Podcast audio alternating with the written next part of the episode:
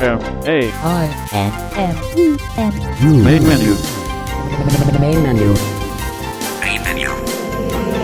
Main menu. Main menu.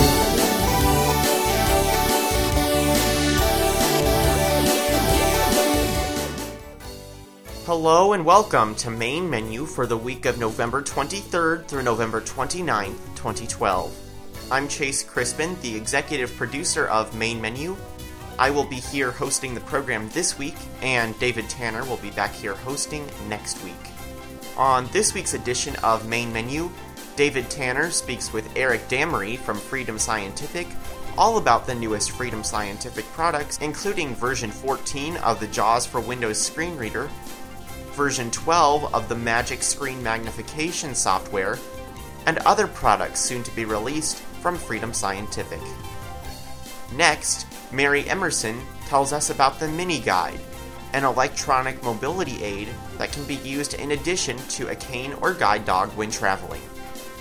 Finally, David Woodbridge from Vision Australia demonstrates how to add and switch Apple IDs on the Apple TV with VoiceOver so that you can log into your Apple account and get the content that you have available to you on your Apple TV. That's all coming up on this week's edition of ACB Radio Mainstream's Main Menu, and we invite you to stay tuned to Main Menu over the next few weeks as we bring you many more exciting discussions, including a discussion of the newest generation of the iBill Talking Banknote Identifier, a discussion of a new Braille writer from Perkins, demonstrations and discussions of new JAWS scripts to make popular music software accessible, and of course, more demonstrations of the new Windows 8 operating system from Microsoft and how the newest releases of many popular assistive technologies can access Windows 8. If you have any comments, questions, or suggestions for us here at Main Menu, please feel free to contact us. You can find all of our contact information on our website at mainmenu.acbradio.org.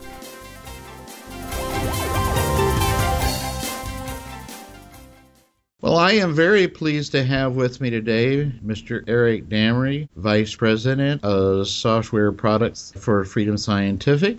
And Eric, it is always good to have you come on with us on Main Menu to talk about the latest going on with JAWS. And uh, the recent release of JAWS 14 is is certainly a good time to do that. I know you and your development team have to have been very busy and continue to be very busy with all that's going on with Windows and all of the products related to Windows. So I'm going to turn it over to you and let you uh, talk to us about what's been going on, what's going to be going on on, and welcome to Main Menu. Well, thank you, David, and it's uh, a pleasure to be, to be back on Main Menu this year. I always look forward to this time of the year because we get an opportunity to get the new product out and get out there and start talking to people about it. So um, it's been a very uh, busy year. We had a lot to accomplish to be prepared for Windows 8 and uh, and get some new features and lots of changes in for the JAWS 14 release. And uh, so far, uh, the release coming out the end of October, and here we are heading into Thanksgiving at the time of this recording, and things have been uh,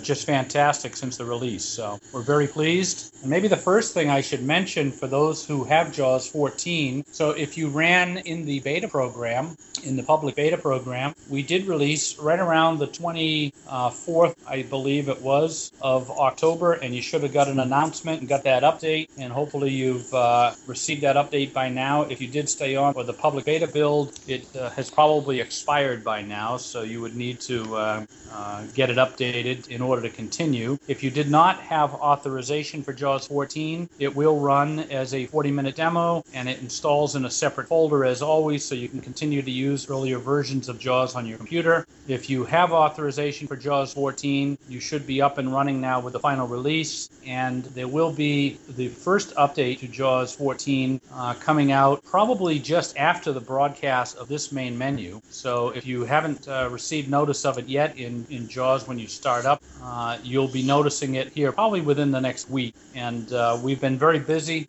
You know, we have to go through a test cycle before we release software, so there are very few chances changes that occur in the month of October in the actual release itself. We're continuing to get beta reports. We continue to have a list of issues that we're trying to address and work on. But in order to make sure that we get through the right test cycle, we uh, limit how much goes into the actual builds during the month of October that make it to the public in October. And so many of those things had continued on, and uh, and I, I think there were upwards of another 170 to 190 uh, probably by the time we get the final out the door here the first week in December. So that's changes um, in addition, you know, either resolved fixes from things that we were trying to get to in the public beta, or since the release, as people have reported things that we just didn't pick up on, we've made those adjustments. So a lot of changes coming in that first update, and we're pleased to be able to keep the team going forward and get these things out as fast as possible. So it has been a busy year, and in addition to JAWS 14, of course, uh, David, you're aware, and, and many of your, your listeners are, that we have been working hard over the past several years on Magic, and we released a new ground up version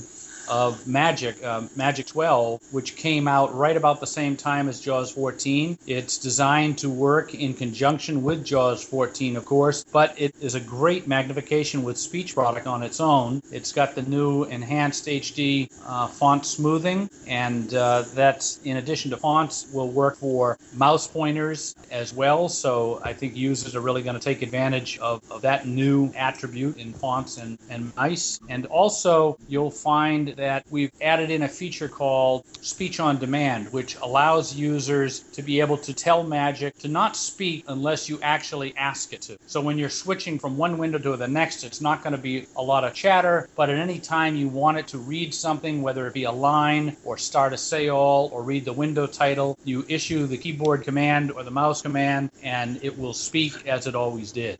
Um, we also released this year a 14 cell focus uh, Bluetooth braille display, which has been a huge hit. Um, it's compatible with the new version of the iPhone. Of course, it works with JAWS for Windows on all the Windows platforms, and uh, that one's been going like crazy. And I believe the 40 is a new one this year, also, right? Yeah, the 40, I can't recall the month it came out, but it was it was within the last year here, I believe. Yes. So we've been very busy on the blindness side. Of course, we're working on open book as well, so we hope to have something out to our open book customers this coming year.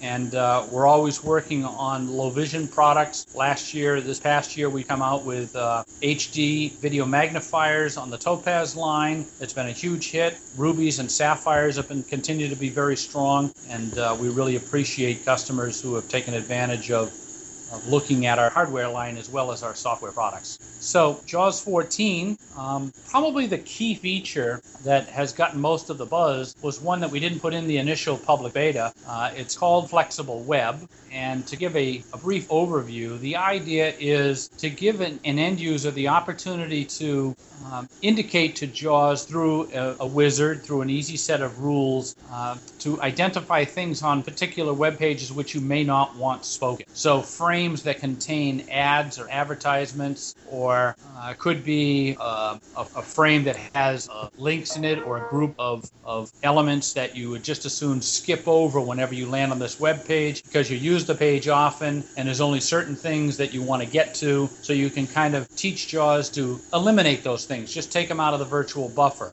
And uh, then when you land on the page and you start reading through it, whether you're arrowing through it or doing a say all, it will go much quicker through just the things you're interested in. Uh, very nice for news pages, very nice for websites that you use on a regular basis where there's always a lot of information that you want to get through. And we continue to get great feedback from our customers who have explained to us the uh, advantage that we, that we knew it was going to happen, that the advantage of being able to get through pages much quicker. You can also, with Flexible Web, set up rules on particular pages where you want JAWS to start reading. So if, if it's a news page, you can you can teach the news site that you always want JAWS when the new page loads to start from the main body of the story instead of having to read all the heading information and all the links to get to it or having to use navigation quick keys to skip through all of this information and get to it. You can set up a rule so that JAWS can automatically start reading from that point. Um, a dynamite feature with, I think, limitless possibilities possibilities where we can go with this technology. And uh, Dan Clark put out a, a great webinar on the 24th of October about flexible web. So if you're interested in learning more, by all means, read the help file on it on the webpage. But check out that free webinar on our website about flexible web, and it will really jumpstart you and, and give you a good sense of what that feature can do.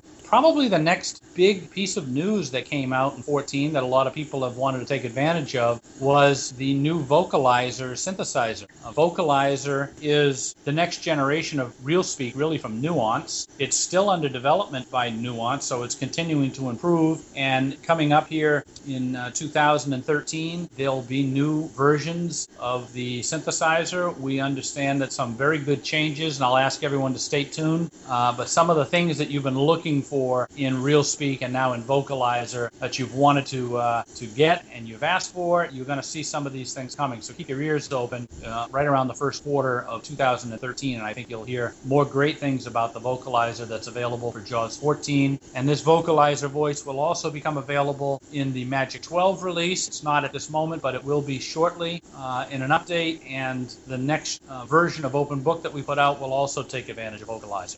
Um, so after those two key changes that just about everyone can take advantage of, we have the new Windows operating system, Windows 8, which was announced the end of October by Microsoft, and uh, JAWS for Windows 14 is ready to go. So if you do upgrade to Windows 8, or if you get a new computer and it's got Windows 8 on it, take advantage of it right away with JAWS for Windows 14 release. Install it on there, and uh, there will be some information in, in the form of webinars on our website. Dan Clark is getting ready to roll one out for Windows 8 to try and explain the start screen a little bit. It's not too difficult, and uh, I think for the most part, Windows 8 on a PC with, with a keyboard feels very much like Windows 7, except the start menu is now a start screen, and so the, the navigation is a little bit different. Getting to the way you shut down the computer or restart the computer, there's a couple of new keystrokes, and uh, we cover those in our FS cast from uh, August and September. You can listen to those or check out the webinar by Dan Clark uh, on our on our training pages, and you'll be able to take advantage of, uh, of picking up on a few of those new keystrokes that you'll want to know. For the most part, on a PC with a keyboard, you'll find that the applications that you've been running in Windows 7 will work just fine in Windows 8. There are new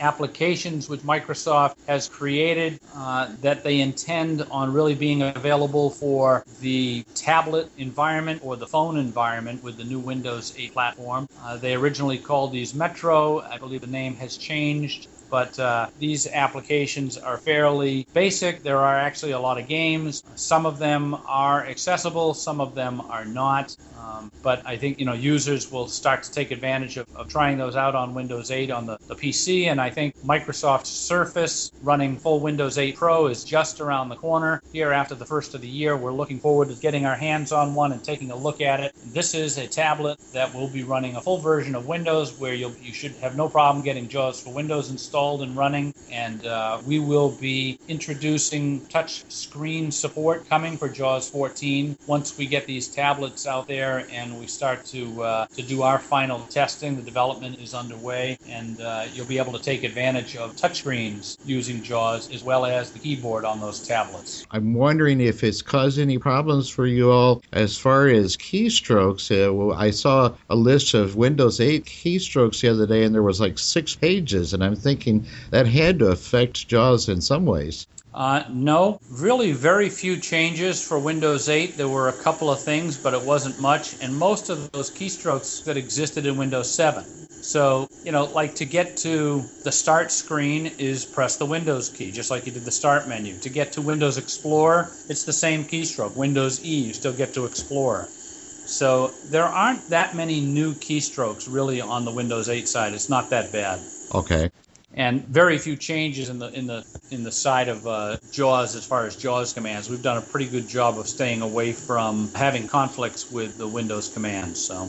In addition to Windows 8 and Flexible Web and Vocalizer, we have introduced support for Microsoft Office 2007 and 2010 to be able to read email messages using the virtual buffer. So, in earlier releases of JAWS and in other screen readers, people have been familiar with web pages or emails that open up that are formatted uh, like a table, uh, which screen readers can't read in Office 2007 and 2010 as they could in 2003. The message that you used to get is you'll have to open this email in a browser if you want to be able to read it. Well, that's no longer the case with JAWS 14. It will virtualize those email messages, and you should be able to walk through and read those uh, just as you did in 2003. It'll feel just like a web page when you're walking through it. And that's a, a, a pretty big breakthrough. And for the people who uh, have been taking advantage of it, we've gotten good feedback. I will point out that uh, anyone who has had some issues, who have had trouble trying to read those emails,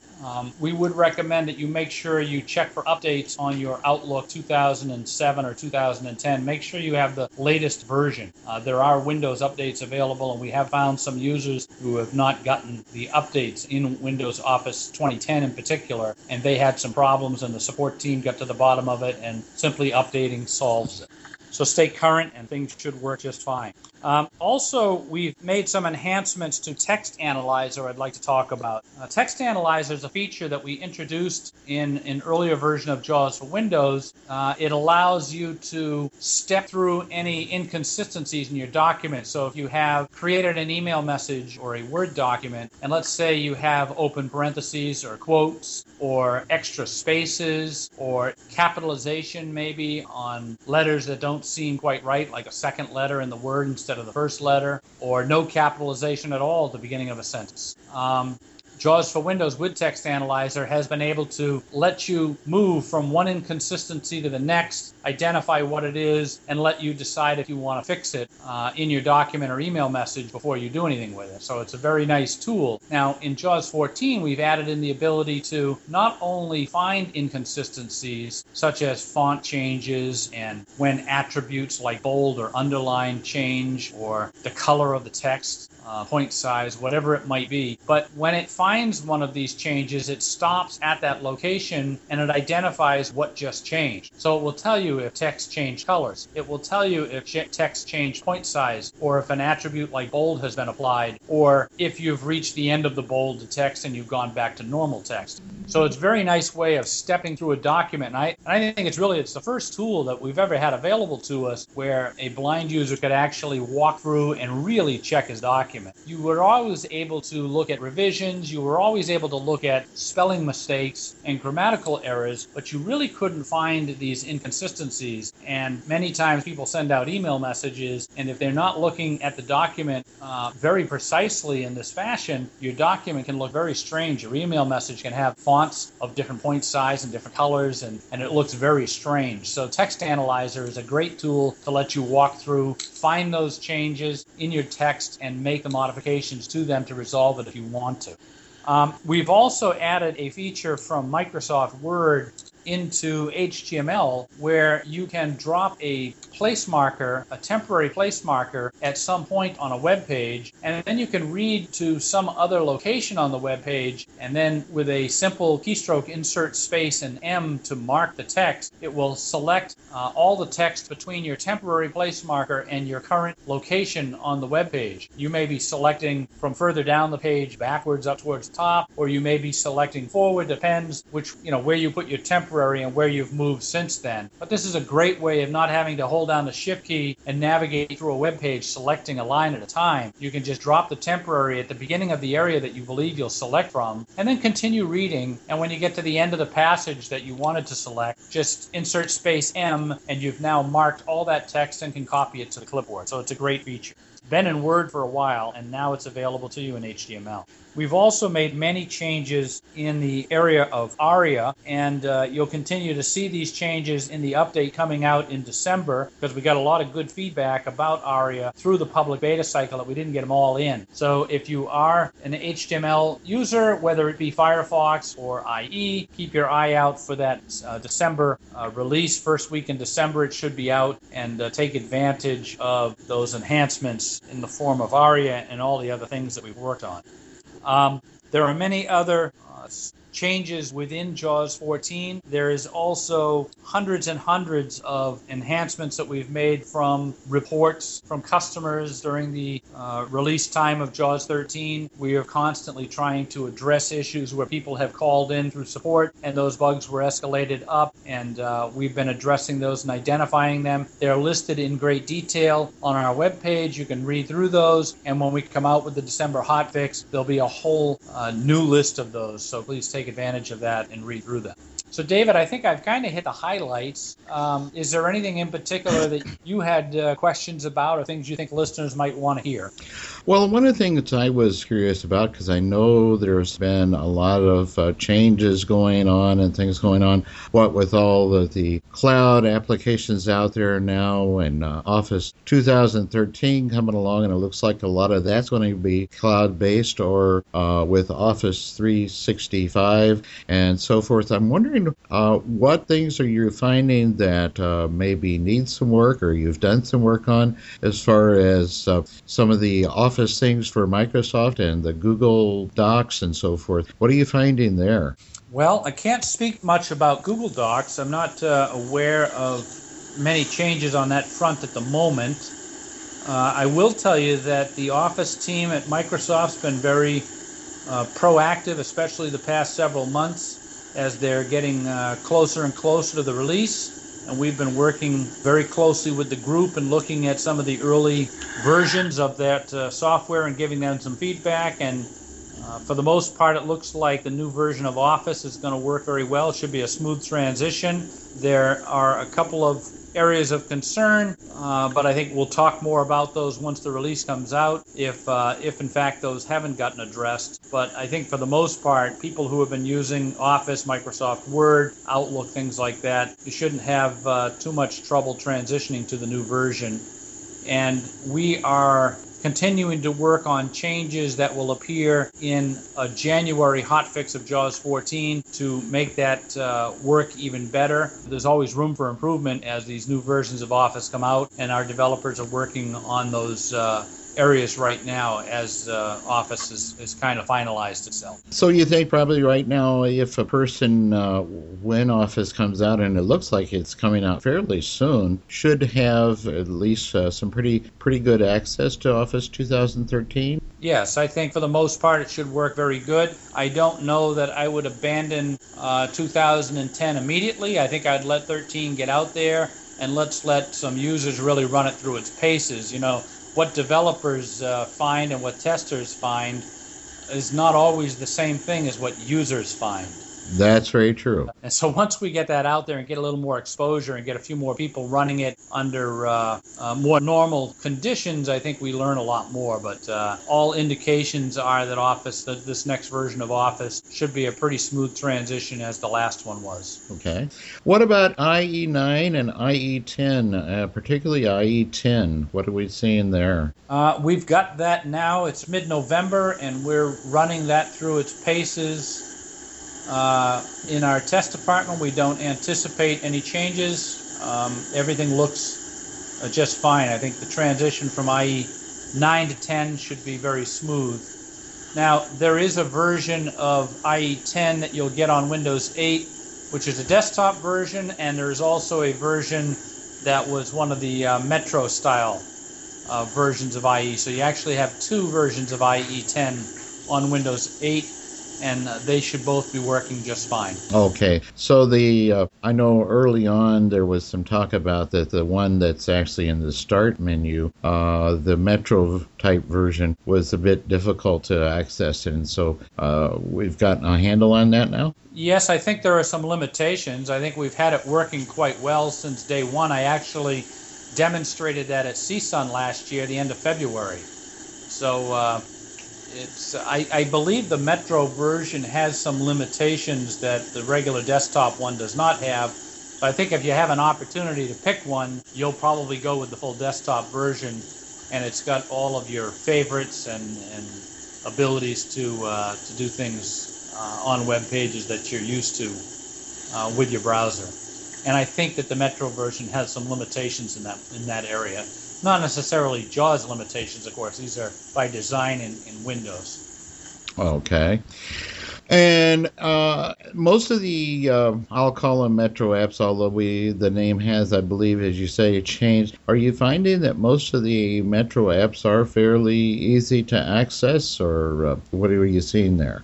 Well, I've you know I've looked at quite a few, and uh, the Internet uh, Explorer and the Internet email uh, package that comes, and the calendar and the contacts that you get in in Metro style, we've uh, spent quite a bit of time to make sure that we get those things working well. And for the most part, those programs seem pretty good, and I think Microsoft put a lot of emphasis on those those programs to make sure that they were going to work right. Now, many of the other Metro style apps, whether they be games or financial pages or weather report pages or news article pages, uh, many of these things have a, a, they're a bit clunky to navigate with the keyboard and some somewhat difficult in in many areas to be able to really get to the information that you want to get and then be able to review it. Uh, so you can oftentimes get a chunk to read, but it's very difficult to to navigate it and review it in detail. So I'm still a little bit skeptical about these Metro apps uh, in general. I think we will uh, see improvements in these things, and even the ones that that claim to be accessible uh, don't always seem to be really easy to use. They're certainly not uh, the same as a desktop app and the same navigation that you would anticipate from an application. So in many cases, uh, you, you, can't necessarily tab through it. You can't necessarily arrow through the app. Okay. Um, two other things that I was thinking of. Uh, one, I believe there were some changes in the way Research It works now. Well, we did make some changes in Research It in order to allow the results to show up in an HTML window. And the advantage to this is we were able to roll Research It into Magic 12 so that uh, Magic customers with a mouse could take advantage of it. We needed an HTML window that you could actually have proper markup and do mouse clicks in it, and uh, and so that change has rolled into JAWS as well, and it allows you to use quick navigation keys to walk through your results. And uh, of course, you can select it and copy it just just as you would a normal web page. So it feels much more like a regular web page, and it allows somebody who uses a mouse uh, to be able to view it. Now, the other thing that this window does, we call this our results viewer. This window is not something that will disappear. If you've brought up some results in Research It, you can keep those results in that window and keep that window available to you while you alt tab to another window, and then you can come back to your results. So if you look at baseball scores, for instance, or football scores, you may want to go back and forth and look at several teams' results. And uh, and so you can bring up the scores, click on one of them to go and check out the details about a particular game, then leave that window and come right back to your results and pick up where you left off. So it's a nice little uh, feature to be able to get back and forth between your results and research it and applications that you're running on the computer. Or if you were reading something in Results Viewer from Research It and somebody called you on Skype, for instance, or text messaged you, and you went and you dealt with them, your results would still be there when you came back. Okay. So that was really the big change there. Okay. Uh, the other thing I was curious about, and I have I've messed around some with Windows 8, but haven't gotten too deeply into it yet. Uh, but it was my understanding that there maybe are some limitations in Windows 8 as far as being able to review the window that isn't it does not have focus that we didn't have before. Yeah, so traditionally in, in Windows, we have used uh, different forms of capturing information on the screen and building what we call our off-screen model so that you could actually go back and review a window with the JAWS cursor or a braille display.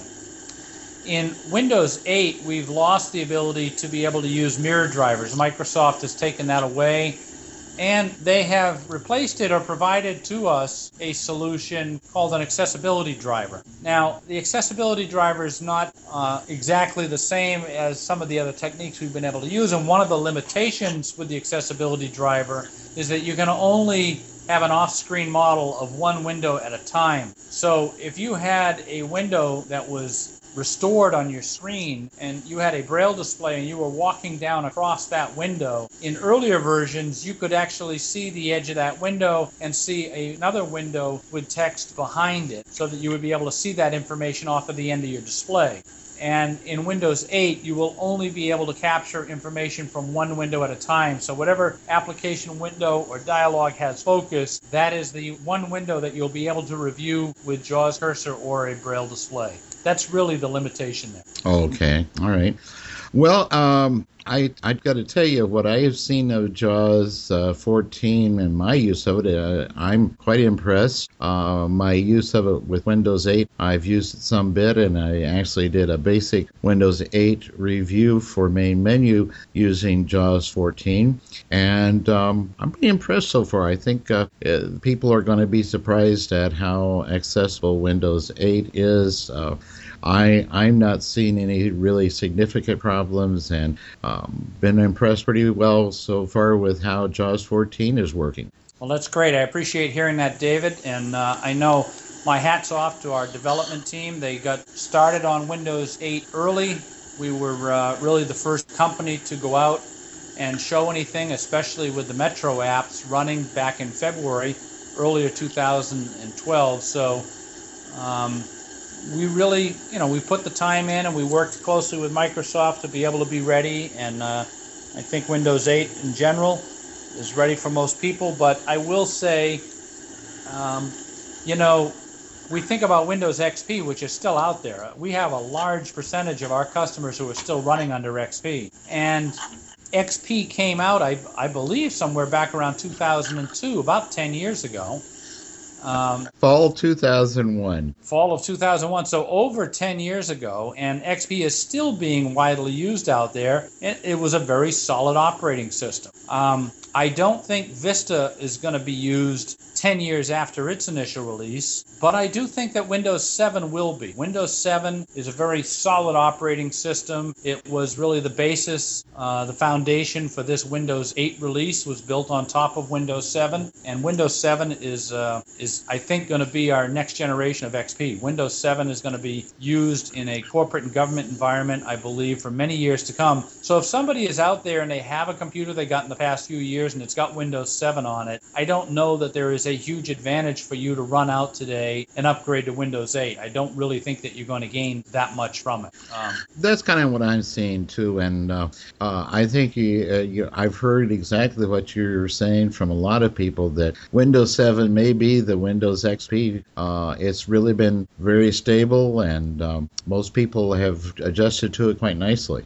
Yeah, I think that's that's going to be the case. It'll be around a long time. I do think that Windows 8 is going to be widely developed and promoted for tablets and phones, and uh, and and we'll see what happens here on the PCs. I will say that for the people who have made the transition to it and who have been using it on their PCs, even PCs that were bought for Windows 7, it's performed very well. So I think it is very stable, and I think it's again a testimony to how good Windows 7 probably was at this point because Windows 8 has come right on top of it and, and it's worked very well.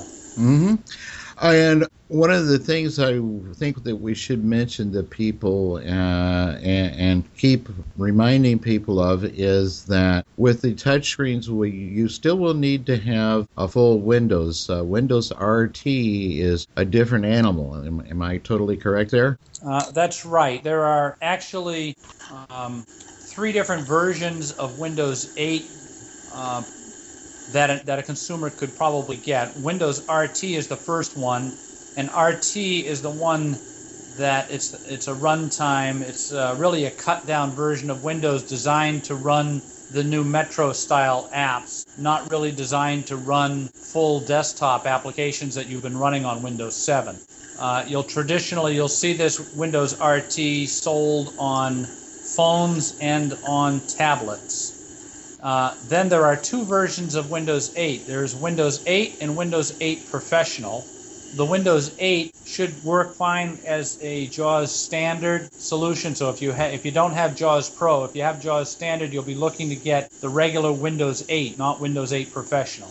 If you get Windows 8 Professional, you will need the Windows uh, Pro, uh, the JAWS Pro license in order to run on that. And Windows Standard and Windows Pro will both be appearing on PCs and on tablets down the road here. We know that Microsoft is getting ready to release a second version of Surface, their tablet that they created, and that second version scheduled for the first quarter is going to be running Windows 8 Pro, and that's the one that we should be able to get JAWS installed on, and it should work just fine.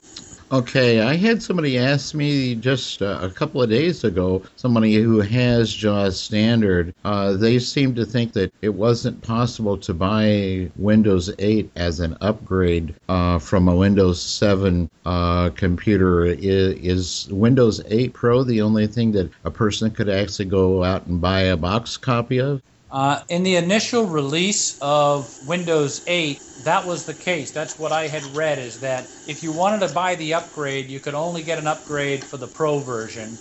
Uh, I believe in December and or January, standard will become available out there. So you should be able to get the regular Windows 8 on a PC or as an upgrade, but probably not till after the first of the year. And I think that's a great question for the Microsoft. Uh, uh, providers out there, uh, speak with them. But that was what I had uh, last read. And if you do a Google search on on Windows 8 Professional versus Windows 8, I think you'll be able to learn more about that. Okay, I know the only ones I had seen as upgrades were Windows 8 Pro, Oh, there's no question that that was the only one available in the uh, in the initial release was the Pro. right. Okay, well, Eric, I want to thank you for coming on the main menu and talking all about Windows 8 and JAWS 14 and all of the improvements and the enhancements. I know I took a look at the uh, enhancement page for JAWS 14 and I said, wow, you folks have really been busy. And we certainly appreciate it. Appreciate you coming on and talking about it and uh, wish you all the best for the upcoming release. All right. Well, thank you, David. Thanks for having us on, and I wish everyone a, a fantastic holiday season, and look forward to getting out there on the road and seeing you. And Dusty will be out there traveling with Magic, and uh, we uh, we look forward to uh, seeing everyone at the conventions this coming year. Well, very good. We're looking forward to seeing you. Have a good holidays and say hello to everyone at Freedom Scientific for us. Will do. Thanks, David. Bye bye.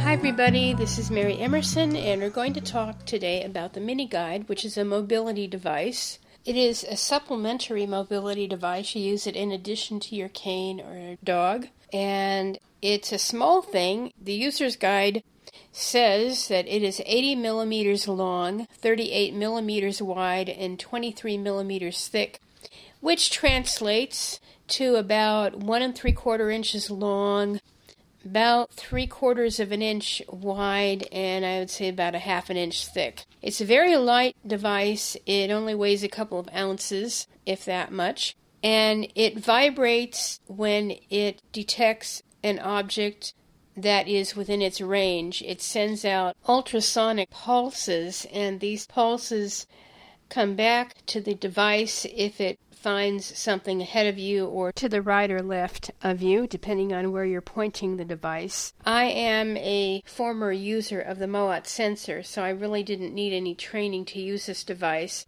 And I don't think you'll need any training either because it's fairly simple. You just make sure that it's being held straight in your hand so that wherever you aim it, you're going to get an accurate reading of what's ahead of you or to either side. The Mowat sensor is a similar device. It's a little thicker, it's a little heavier.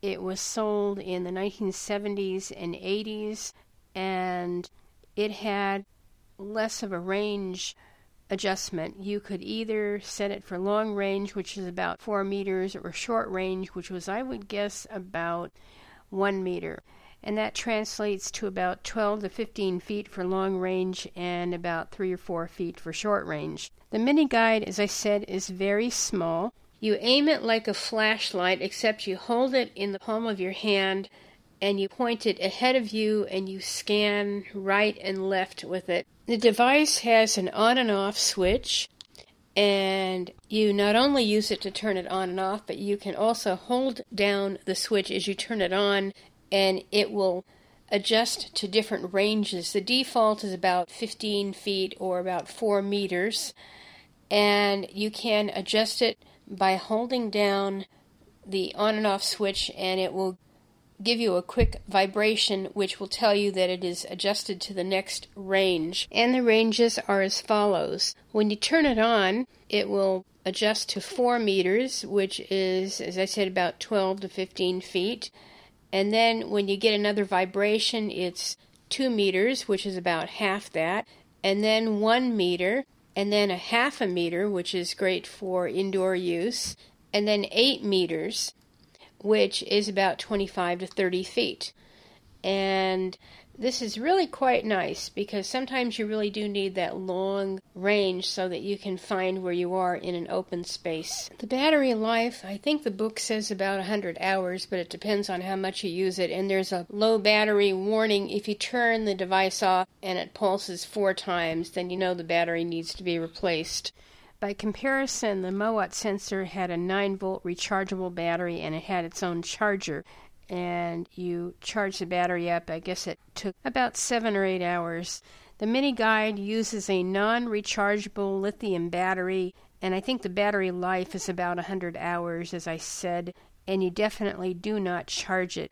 You have to use a coin to open the battery compartment on the mini guide, whereas with the Mowat sensor, you could just slide one edge and you expose the battery compartment, and you could just take the 9 volt battery out and replace it if the battery didn't charge anymore, or you could even use an alkaline battery, but definitely not recharging it, but using it as an emergency backup. There are also advanced settings that you can use for the mini guide, and these are either for mobility instructors or if you want to set up some presets or some things like that.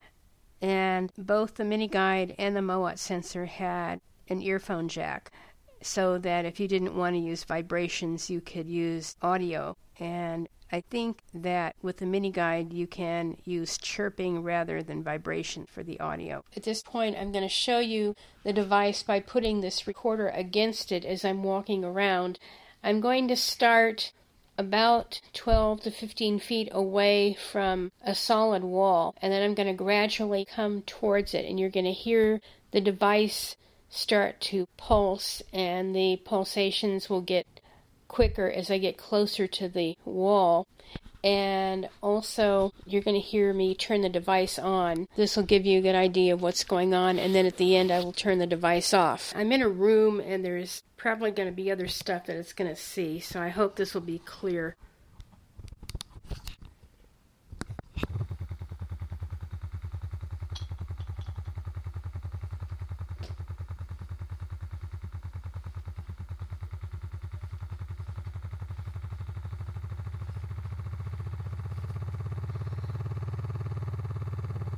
Okay, I'm right against the wall and I'm going to turn this off. These devices have really saved my life. I'm deaf on one side, and there are times when I'm going past shopping centers or walking around where there are parked cars or even cars that are moving and they go in front of me or to my right, and I wouldn't know they were there without these devices. The mini guide is a bit more sensitive than the Mowat sensor, and I'd rather have it more sensitive than less.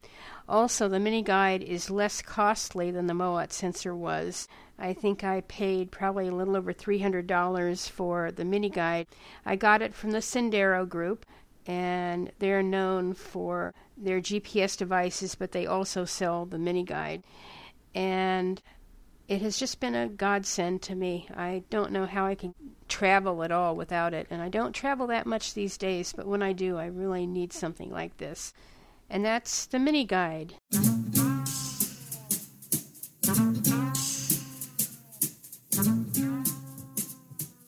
Hi, I'm David Tanner, host of Main Menu. I'd like to take this opportunity to remind you of a couple of things. Number one, to come by and see us at the Main Menu webpage at www.mainmenu.acbradio.org. And while you're there, sign up for our Main Menu Friends mailing list. We'd love to have you on the list and have you input ideas on how we can continue to improve Main Menu. Also, while you're at it, if you have the opportunity, buy and see us on Twitter. You can access us on Twitter at twitter.com slash main menu.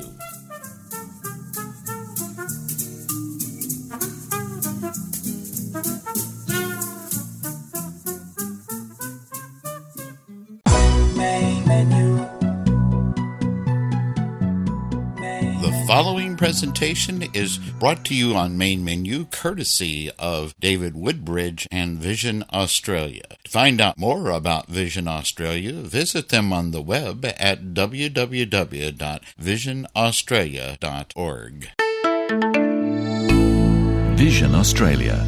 Blindness and low vision services. Welcome to this demonstration of the Apple TV.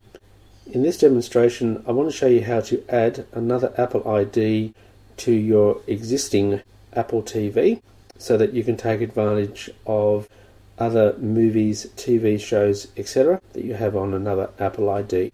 So for example, at work, I have my main Apple ID that's got limited movies and TVs on it for demonstration. And then, of course, I have my family Apple ID at home, which contains a lot more movie, TV, etc. content. So, for this demonstration, I've actually brought my Apple TV from work home, and I'll be actually adding my family Apple ID to my existing work Apple TV. So, let me say that I've got my TV turned on the Apple TV is running and we're currently sitting at the home screen of my work Apple TV. So we can notice the change. I'm actually going to show you currently what I've got in my TV selection on my work Apple ID. So I'm going to press the up arrow to go to the menu bar of the Apple TV. Movies, button, 1 of 5. Now press right arrow. TV shows, button, 2 of 5. Okay, TV shows, pressing select on the remote. Remembering that on the remote it's the round button at the top, which is your select key in the middle of that round circle, of course, which contains the up, down, left, and right arrow directions. So I'm going to press select now. Purchased, 1 of 6. Purchased, 1 of 6. And I'm going to go into purchase by pressing select again. In purchase TV shows. Recent. 4. Button, 1 of 5. Can I press the right arrow? Yes Minister, 1 of 4. Okay, yes Minister, 1 of 4. Fringe, 2 of 4. Fringe, right arrow again. Knight Rider, Classic, 3 of 4. Yes, I'm a Knight Rider fan mainly because of the talking car kit, not because of the actor. Okay, I'm going to press right arrow again. Knight Rider, Classic, 3 of 4. Okay, and I can't go any further in that direction, so I'm going to press the down arrow. SpongeBob SquarePants, 4 of 4. And SpongeBob SquarePants as well. So basically, I've got four TV shows on my Apple TV that I've purchased, of course, streaming them through the iCloud. Okay, so that's my current work Apple ID. I'm just going to press the menu button to go back a menu. Purchased, 1 of Yes, 6. that's the bottom left hand key on the remote. Pressing menu key again. In main menu. TV shows, button, 2 of 5. Okay, so we want to add another Apple ID to my existing Apple TV, i.e. my work one. So I'm going to press the right arrow until we get across to settings. Music, button, 3 of 5. Computers, button, 4 of 5. Settings, button, 5 of 5. I'm going to press select. In settings. General, button, 1 of 7. Now we want to get down to iTunes, so I'm going to press the down arrow key. Screensaver, button, 2 of 7. iTunes Store, button, 3 of 7. Okay, iTunes Store, and pressing select again. In iTunes Store. Accounts. David, button, 1 of 8. Okay, that's my existing Apple ID. So I want to add another Apple ID, so I'm going to go into accounts, pressing select again. In iTunes Store accounts. Sign out. David, button, 1 of 3. Okay, so I can sign out of that one, pressing down arrow. Add new account, button, 2 of 3. Okay, add new account, pressing select. In to sign into the iTunes Store. Enter your Apple ID if you don't have an Apple ID. Create one using iTunes on your computer by choosing Store. Create account. Login keyboard. A. Button.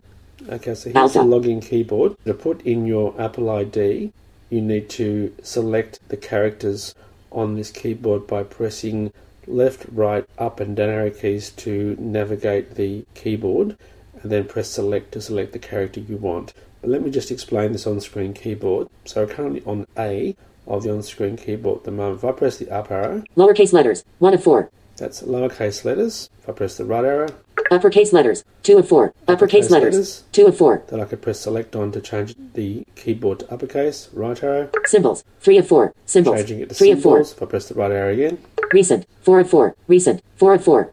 that's recent, which I won't worry about at the moment. So I press left arrow, Symbols. 3 of 4. Uppercase letters. 2 of 4. Up. Lowercase letters. 1 of 4. Lowercase letters. 1 of 4. Okay, that's the left hand side of that top row for changing lowercase, uppercase symbols, etc. So I press the down arrow key. Login keyboard. A. Button. Alpha. That's the first row of the keyboard. So if I press right arrow, B. Button. Bravo. C. if I pause, it Button. says Bravo, Charlie. Charlie, D. across, Button. D, E. E, Button. right arrow, F. Button. F, Submit. 2 of 9. submit, Press right arrow again. Submit. 2 of 9. Okay, I can't go any further. So basically, what you're going to find is each row, of course, has the next grouping letters for the alphabet. So if I press left arrow, Login keyboard. F. Button. E. D. C. B. A. Button. Alpha. okay, press down to go to the next row. G. Button. G. Golf. If I press the right arrow, H. H, Button. I. I, Button. J. J, Button. K. K, Button. L. L. Button. Submit. 2 of 9. okay, back over to submit button, left arrow. Login keyboard. L. Bu- K. Back to the Button. beginning. J. Button. I. Button. H. Button. G. Button. Okay, down again. M. Button. Okay, now why Mike. go across this row again because it's going to be the same sequence with the letters and the submit button. If I press down arrow again, S. Button. same thing again. Sierra. Down again. Y. Button. That's Y. Now if Yankee. I press right arrow, Z. That's button. it. 1. One, Button. 2. two, Button. 3. three, Button. 4. Button. four, Submit. 2 of 9. come back over to the Login Y, keyboard. Left arrow. Three, two, one, Z, Y Button. down arrow, 5. Button. five, Six, six, but seven, seven, and pressing the button. right arrow key. 8. Button. 9. Button. 0. Button. Submit. Okay, 2 of 9. And over to the left again. Login keyboard. 9. 8. 7. 6. 5. Down But, arrow. period. Button. Period or full stop. Underscore. Button. Underscore. At. Button. At. Dot com. Button. Dot com. Dot net. Button. Dot net. Dot edu. Button. Edu. Submit. 2 of 9. Over to the left again. Login key. Dot net. Dot com. At. Underscore. Period. Button. Okay, down again. Space. Button. Space. Delete. Button. Delete as in delete button. Delete the last character. Clear. Button. Clear to clear everything you've entered in so far. Submit. 2 of 9. And the submit button. If I go back over the left again. Login key. Delete. Space. Button. Down. Space. That's the bottom button. of the keyboard. So for this demonstration, let me put in a dummy username and password, and then I'll go back in real life and put in my family's Apple ID and password. So we'll just do the demo one now, and then I'll pause the recording and we'll come back after the login to the Apple ID. I'm just going to put in my at apple.com. Submit. Submit. And enter the password for my at apple.com. Login So keyboard. A. password. Button. Submit. and press select on submit. Now just pause the recording and then I'll come back to that submit button once I've put in my real family Apple ID and password. Okay, so I've put in my family's ID, I've resumed the recording, so I press select on the submit button. In remember password? Would you like Apple TV to remember the password for Ellen? Come to rent or purchase items from the iTunes Store? Yes. Button. And One I of want to two. remember it, so press select on yes. Accessing iTunes Store. One of two. In iTunes Store accounts. Add new account. Button. Two of four. Okay, so if I press arrow, In switch to account. David. Button. Two of two. okay, so that's my current Apple ID, which is David. I press arrow, Ellen. Selected. Button. Two of two. And that's my family's account, and it said that's currently selected. Okay, I'm going to press the menu key to go back a menu. In iTunes Store. Accounts. Ellen. Button. One of eight. Okay, so that tells me that that's the current Apple ID that's selected, and press the menu key again. In settings. iTunes Store. Button. Three of seven. Press menu again. In main menu. Settings. Button. Five of five. So let me press the left arrow key to go over to TV shows, Computers. Music. TV shows. Button. Two of five. and I'll press select. Favorites. Two of seven. Favorites. Two of seven. Accessing iTunes Store. One of one. Press the left arrow key, Purchased. One of seven. press select. In purchase TV shows. Recent. Six. Button. One of six. Okay, press the right arrow key. Boardwalk. One of six. Okay, and as you can tell, these are now completely different TV shows. Rome. Two of six. Rome, Last chance to see. Three of six. Last Chance to See, etc. Okay, so basically I now know that I've got different shows on there that I could now watch on my Family ID. So for example, let me press the menu key, Purchased. One of seven. menu key again, In main menu. TV shows. Button. Two of five. left arrow, Movies. Button. One of five. movies, press select again, Wish list. Three of six. Wish list. Three of six. left arrow, Top movies. Two of six. Accessing iTunes Store. One of one. Purchased. One of six. okay, press select on purchase, In purchased movies. Recent. 10. Button. 1 of 6. okay, and here's my family's movies for my boys. Press arrow, David Attenborough presents Flying Monsters. 1 of 10. okay, David Attenborough presents Flying Monsters, arrow, Dr. Seuss the Lorax. 2 of 10. Dr. Seuss the Lorax, arrow, The Princess and the Frog. 3 of 10. Princess and the Frog, arrow, The Lorax. 1972. the 4 of Lorax, 10. right arrow, Spider Man. 5 of 10. Spider-Man, etc. Okay, so press menu, Purchased. 1 of 6. In main menu. Movies. Button. 1 of 5. and let me go and switch back to my own Apple ID. Right arrow, TV show. Music. Computers. Settings. Press Button. on settings. 5 of. In settings. General. Button. 1 of 7. Down arrow to iTunes Store. Screensaver. iTunes Store. Press button. select. Free in iTunes Store. Accounts. Ellen. Button. 1 of 8. Okay, press select. In iTunes Store accounts. Sign out. Ellen. Button. 1 of 4. Okay. Add new account. Button. 2 of 4. In switch to account. Ellen. Selected. Current button. 2 of 2. David. 1. Button. 2 of 2. for work. Press select. Accessing iTunes Store. 1 of 2. Ellen. Button. 2 of 2. Okay, that's currently not selected. If I press the up arrow, David will not. Selected. Button. 2 of 2. currently now selected Apple ID for work. Press menu. In iTunes Store. Accounts. David. Button. 1 of 8. Okay, that tells me it's currently active because it's told me the current account. Press menu. In settings. Menu iTunes. again. In main menu. Settings. Button. And let's 5 of quickly 5. across to have a look at purchased movies, and it should be my movies on my Apple ID now. Computers. Music. select how to go TV across. shows. Movies. Press Button. select. Purchased. 1 of 5. Purchased. purchased, 1 of 5. select. In purchased movies. Press right Recent. arrow. Star Trek VI. First Star contact. Trek. 1 of 10. Right arrow across. 2001. A Space Odyssey. 2 of 10. 2001, Space Odyssey, etc. So that's definitely my Apple ID for work. Press menu. Purchased. 1 of 5. Menu again. In main menu. Movies. Button. 1 of 5. Okay, now press down arrow. Apple Events. Button. 1 of 12. And I'm back to the first icon on my home screen of my Apple TV. So basically, that's how you can add another Apple ID to your Apple TV and access the iCloud content off either Apple ID. So you go into Settings, iTunes Store, Accounts, and choose Add Account to get to your other Apple ID, and you can switch between those Apple IDs depending on which content you need to access. So, very useful if, like me, you have more than one Apple ID with its associated content. So, that completes this demonstration. I hope you've enjoyed listening to it. Thanks for listening, and bye for now. Vision Australia. Blindness and low vision services. The preceding program was brought to you courtesy of Vision Australia. You can visit Vision Australia's website by visiting www.visionaustralia.org.